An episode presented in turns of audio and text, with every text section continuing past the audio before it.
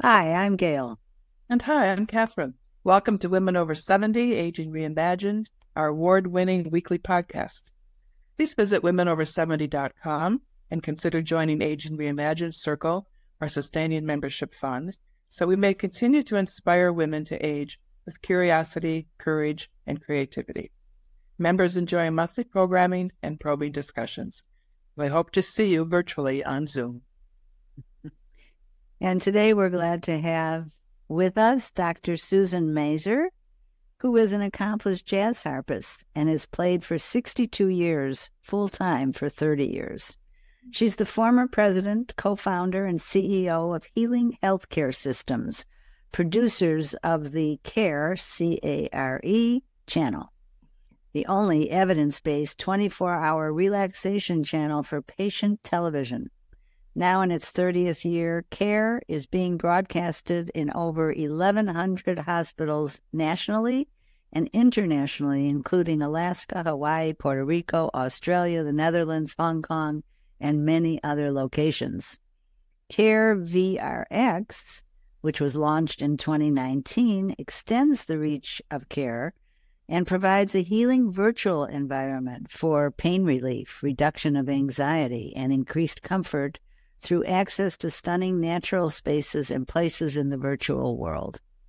Susan has spoken at national and international conferences, recently being a keynote speaker at the 2019 Virtual Reality in Healthcare Conference in Dublin, Ireland. She's also a contributing author of a chapter in the upcoming book, Applied Virtual Reality in Healthcare Case Studies and Perspectives. So, Susan, welcome to Women Over 70 Aging Reimagined. We're really glad. Thank you so much, Gail. You've been in healthcare for 40 years and a full time jazz harpist for 30. It's really hard to believe you can do both, and yet we know you can. So, how have you interwoven music into your career? Well, my career started in music mm-hmm. because I played full time um, I played 12 years in San Francisco and 15 years in Lake Tahoe at Harrah's. Mm. And that included some time working on cruise ships and also at the Hyatt and Incline.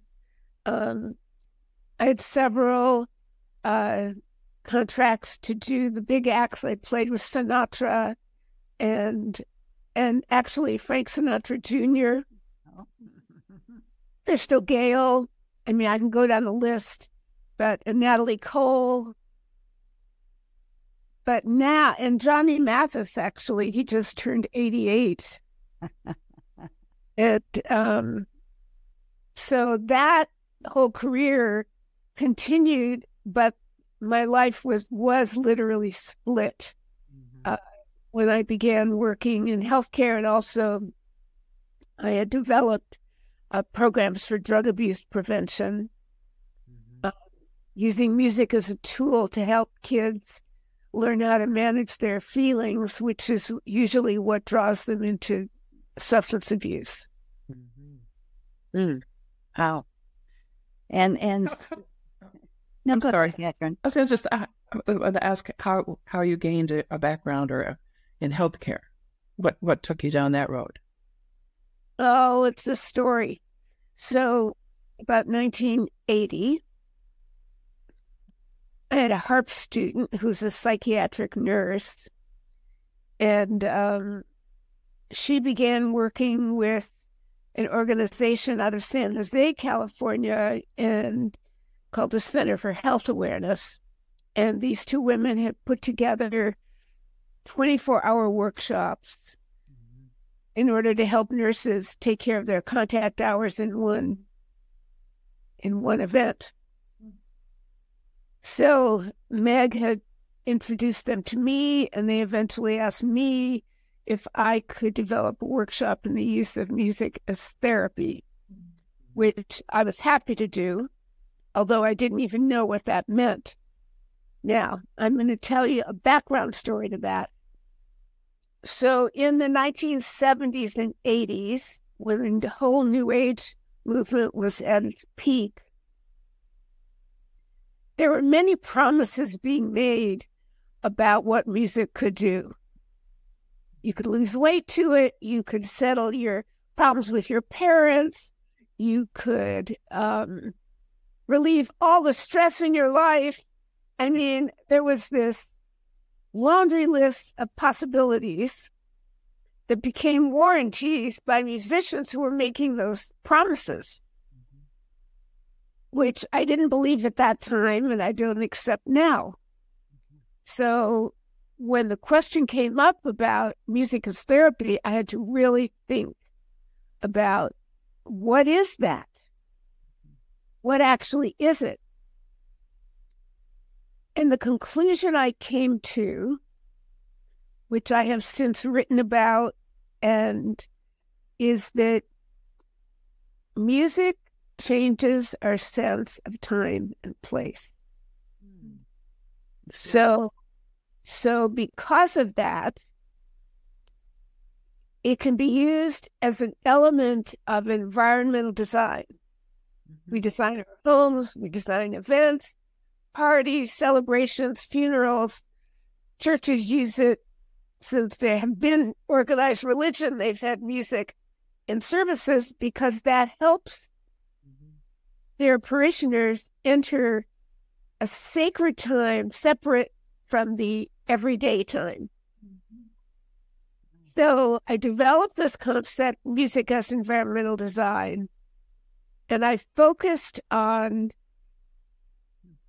that moment at the end of a performance or a piece. And I'm sure you've experienced it when the conductor of the symphony orchestra hands are up. Right. Right? Yes. And everyone stops breathing. yeah. Until the hands come down. And that moment is when nothing exists but the present. Mm-hmm.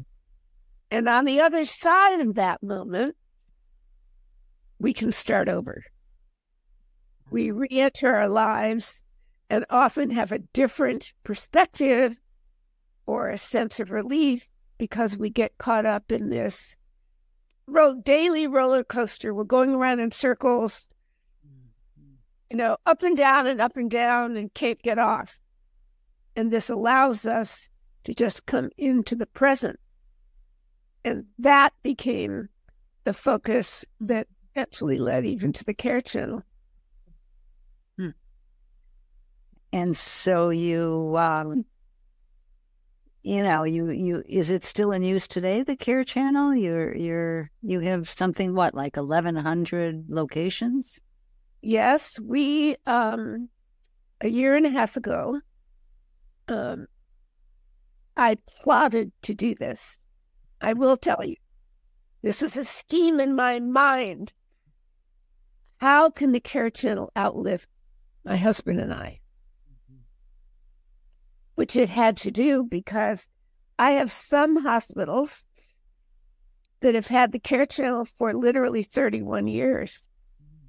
So they don't know themselves without it. The nursing staff uses it for their patients. And it was time for us to move on. So I resold it to three of our employees who've been with me about 10 years. And before we did that, I'd formed a leadership council and appointed them to be on it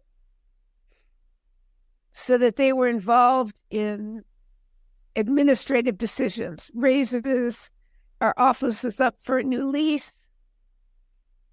And so they were involved in kind of making that decision so that by the time they bought it, they'd had a lot of experience and also their colleagues got used to them being kind of part of the executive team. Mm-hmm. And so that was a year and a half ago, more than a year and a half ago now. They're doing great. It's totally working and it's free. Dallas and I now I can play much more music than I could have. we're doing a lot of traveling. I'm still under contract as a advisor and I'm still writing blogs and doing what I do. More But- active in it, yeah. right. But the hot, we did it so seamlessly Oh, that many of the hospitals don't even know there was any change. Yeah. That was really terrific. You- Yeah, I'm very relieved. I, I had nightmares about it. You know, set up our trust. It's like, oh my God, what do we do with this company? Yeah. So this was perfect. Hmm. You, s- you executed a terrific performance. So the other part of that question is how did I move into healthcare? I'm pretty head driven. And from the beginning, I began doing research to find out where the science was. Hmm.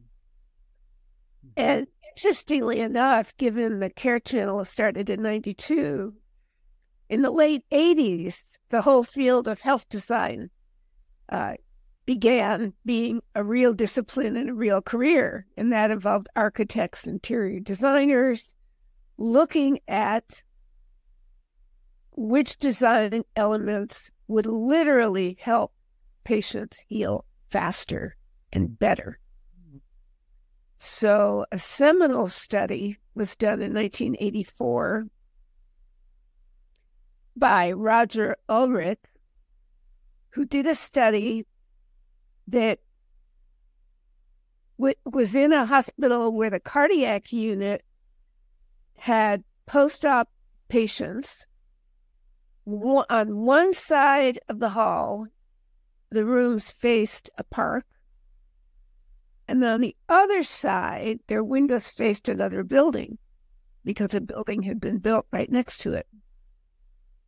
And he looked and measured things like how long the patients were in the hospital, complications, the use of pain medication. I mean, a whole list of, because they were the same patients. All of them had had heart surgery mm-hmm. And around the same age. And what that study revealed was that the patients that faced a natural environment had 50% less complications, left the hospital a day and a half earlier.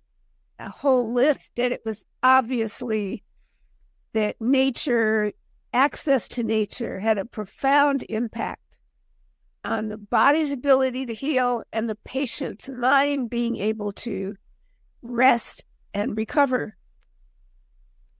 So that set up, of course, a whole slew of other studies. But I have all these years accessed that science. I've written about it. I have, um, there have been some changes, but nothing in relationship to nature being the most universally healing aspect of design. Wow. It it really blows my mind because so then so then you got into healthcare. I mean, this is what you were doing now and and the care channel came about later. Well, I first started teaching Uh-huh. uh, because I developed a workshop in the use of music as environmental design. Mhm.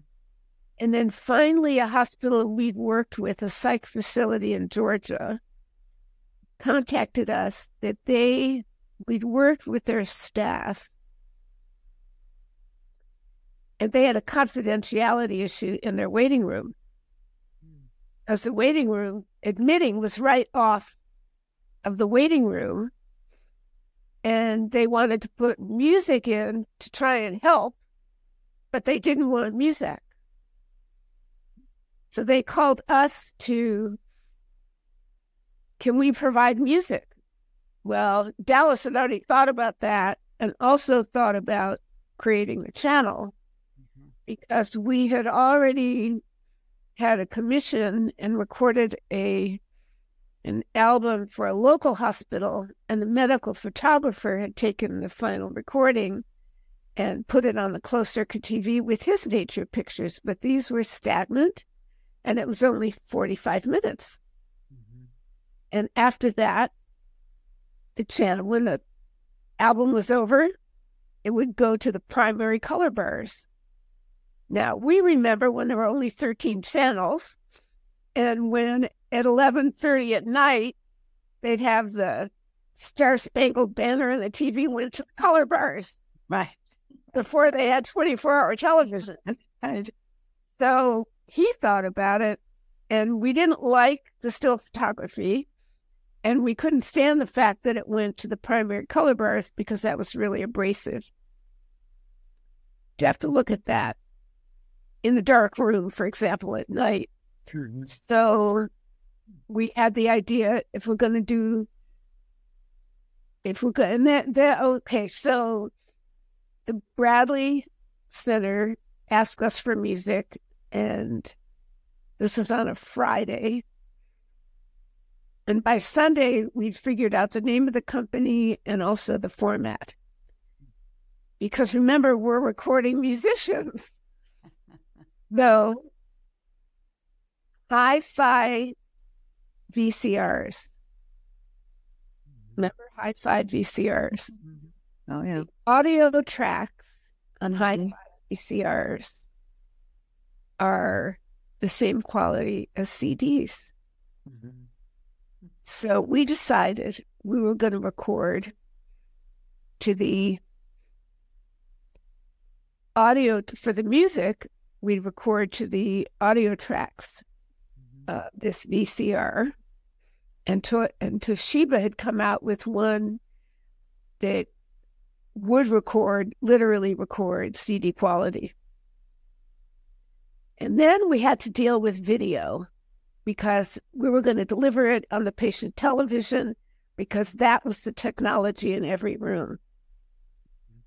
Some hospitals had tried having cassettes for patients, but it, it was just an impossible, awkward, inconvenient, uncontrollable mess to try and have. Patients had cassettes and Walkman and the Walkmans walked and you know? So because every room had a television we could produce a, a 24 hour channel. Mm-hmm.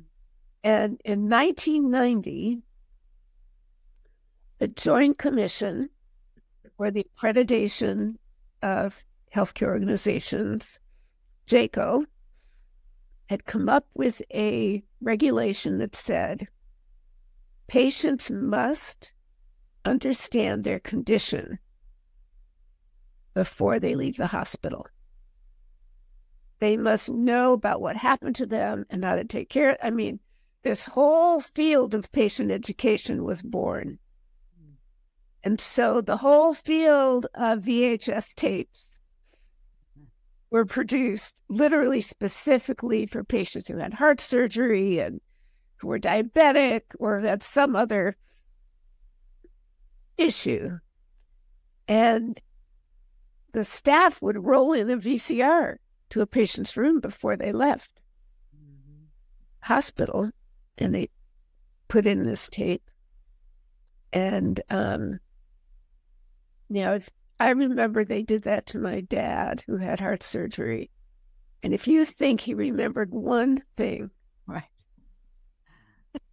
it was really not researched. There was no research about whether a patient who was in serious recovery from surgery in a healthcare crisis could remember one thing that they saw. Hmm.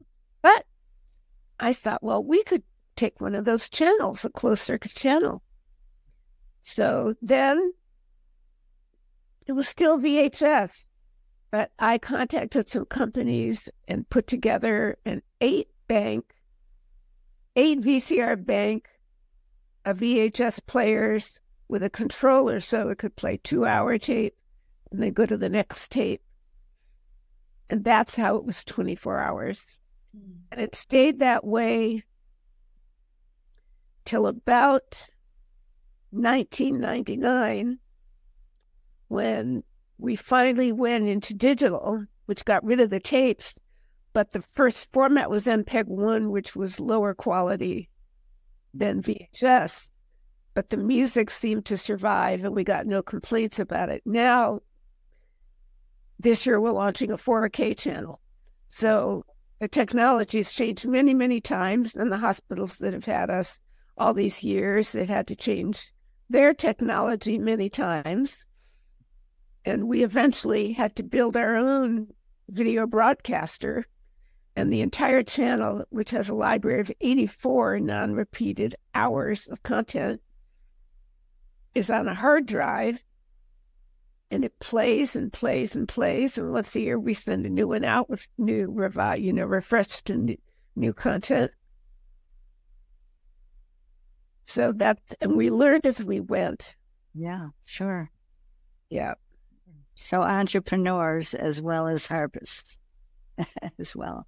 Well, and my husband's a musician too, and he became the videographer and producer, and I became the CEO, the accountant, the marketer, the contractor, the, you know, all those hats, right? All those hats. I took business law, contract law. Mm. So I could manage that. And then finally, we hired one person. I think that was 2002. We finally hired one person to be an administrative mm-hmm. assistant to me, and we had to move out of our third bedroom. Did, and that went from two of us to three of us to four of us, and by the time I left, we had 20 employees. Good for you. That's amazing. It's a story. Yeah. It is a story, and it's worth telling for sure. So, what? How did uh, VR, virtual reality, play into this now? So, there were several um, ways we wanted to provide the care channel. Um, and once we wanted to provide something that the patients could use at home, we created our first app, but it still wasn't really adequate mm-hmm. because the whole, I mean, the internet was unreliable and we couldn't provide enough content and people, you didn't know who was watching on what. So it took us a while, but my staff really wanted to do virtual reality and the production team. We finally had a team. We now have three person production team. And otherwise, my husband did it for the first 18 years. But they really wanted to do it because they're young guys who wanted to do it. I said, hey, do it. So here at the University of Reno, they have a virtual reality lab.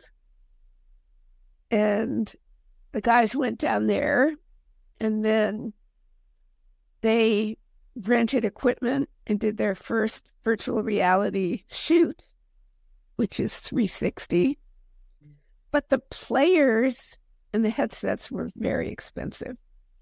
And they're still too expensive. And the quality, again, pulled us back into VHS quality because bandwidth required for high definition um, really, uh, I'm going to move because my computer's going to die. Um, okay, I'm going to stop because I know you can edit this out. Let me go to this other place and plug it in. So there are several things to consider. So the production standards for the care channel were developed really taking into consideration the condition of the patient. For example, at any given time, you can have five generations in the hospital room great grandma, grandma, mom, adult parents, children, their children. Mm-hmm. Right. So the music industry separates us demographically.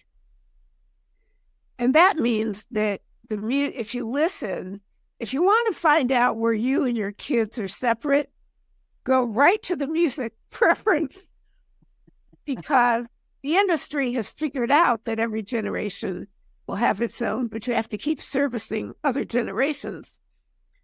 Well, we were providing one single channel for everyone in the hospital. So nature is universal. More important, it needed to not be abstract. It needed to be identifiable.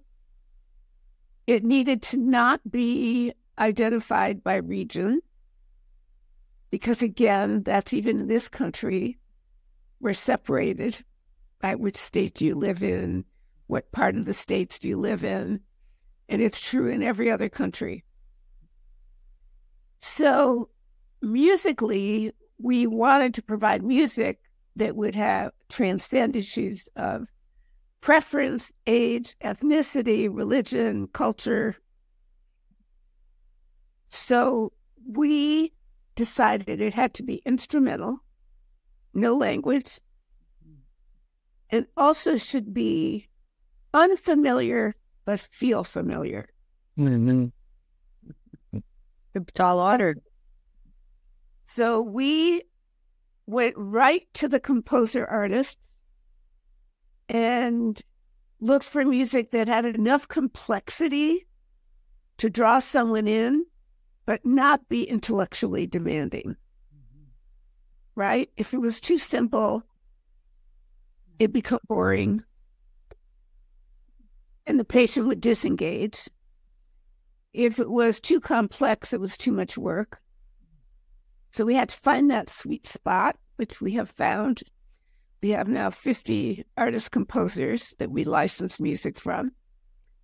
And I think that all of those standards had to apply to virtual reality too. Hmm. So the video, no human artifacts, hmm. we adopted the philosophy that Ansel Adams had spoken so brilliantly about when asked. So, where's the person in the picture? Because if you look at this picture, is there any people in it? Right. His answer was the viewer is the person in the picture. So, when you watch the Care Channel, it's like you're at the park, and when you're at, even when you're at the Grand Canyon, You'll be surrounded by people, but that's not what you're looking at. Mm. So that's kind of how we developed it. And all of those standards were transferred to virtual reality. Hmm. Uh, we have made some adjustments um, because, uh, for instance, if you're in one scene, we didn't want someone getting it's called cyber sickness that if you watch some uh, virtual reality apps, they'll make you a little seasick. Mm. Um, so it's a pretty, it's like you're standing there, not moving. However, you had to have the ability to go to a different point of view. So our software, brilliant genius, made a way that you could click and go across the river to see from the other side. And if they wanted you to follow a path, it would again be very slow so that you could move in it but not not lose your balance. Um, also, the audio changes according to which way you turn your head. Fascinating. Yeah, I mean, uh, it's a, it's so virtual reality creates an immersive experience that at some point can become that you really feel you're there, a sense of presence. And this sense of presence occurs when there's no, no, when the, the medium, the headset, even the concept of VR evaporates and you're just in a park. Nah.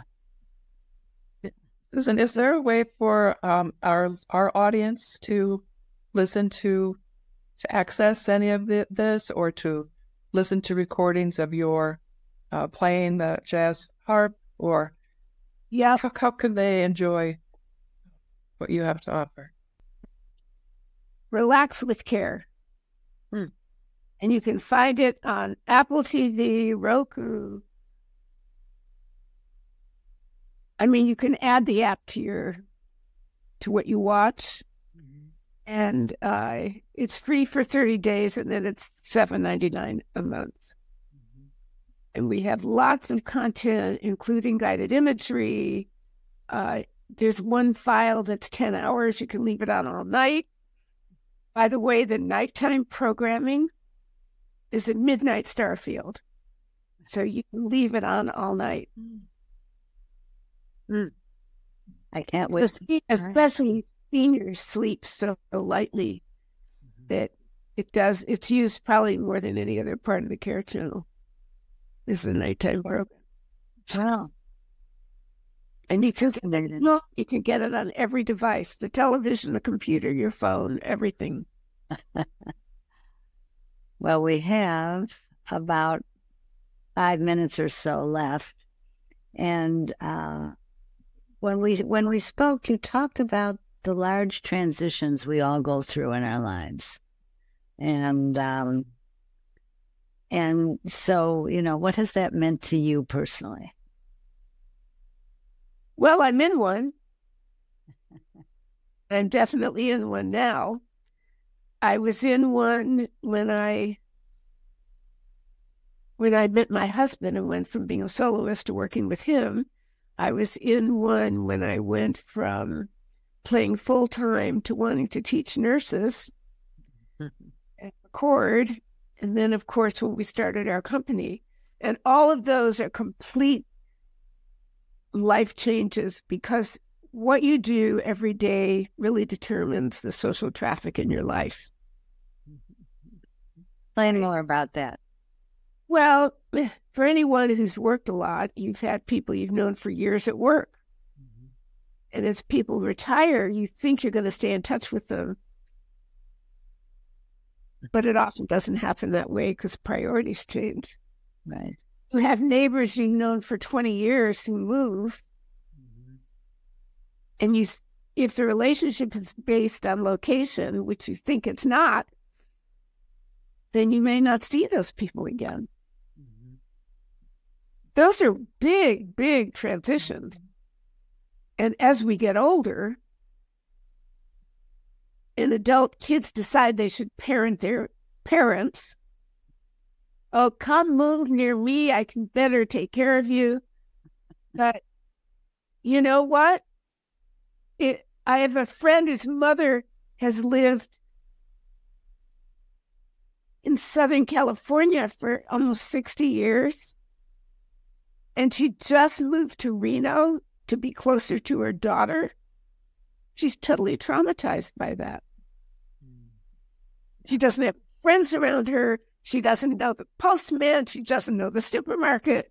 I mean, so only our generation really, the first generation where that has become really normal that people move all the time because my parents never did it. Your parents never did it. They kind of had jobs, the same job for 30 years, and they stayed in the same house. Maybe they moved one time. So we don't know how to deal with it. We don't know what's normal. We think we should be happy and we're miserable because we haven't really taken on and understood the meaning of those kinds of changes.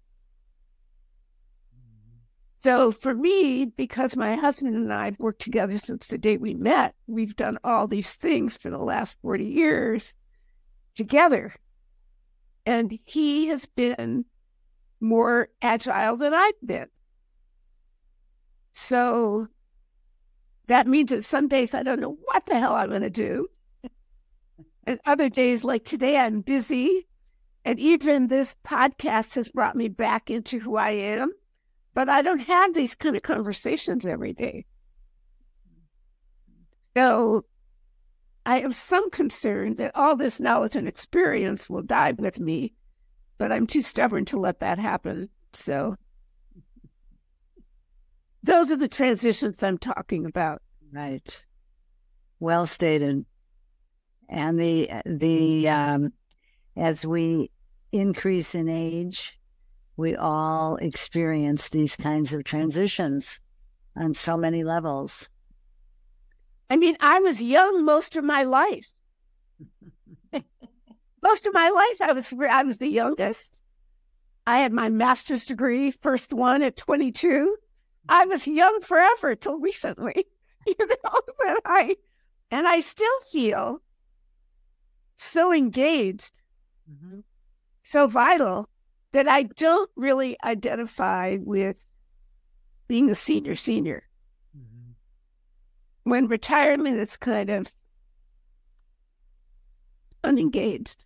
And because we don't have kids, that's a whole other element of some friends of mine who have kids become much more involved with their kids. But for us, we become involved in their kids. Still, we're very independent. Right. So I think those questions of how do you age when you don't have children? How do you age when you have children and you don't want them to parent you? how do you maintain your independence as your physiology changes?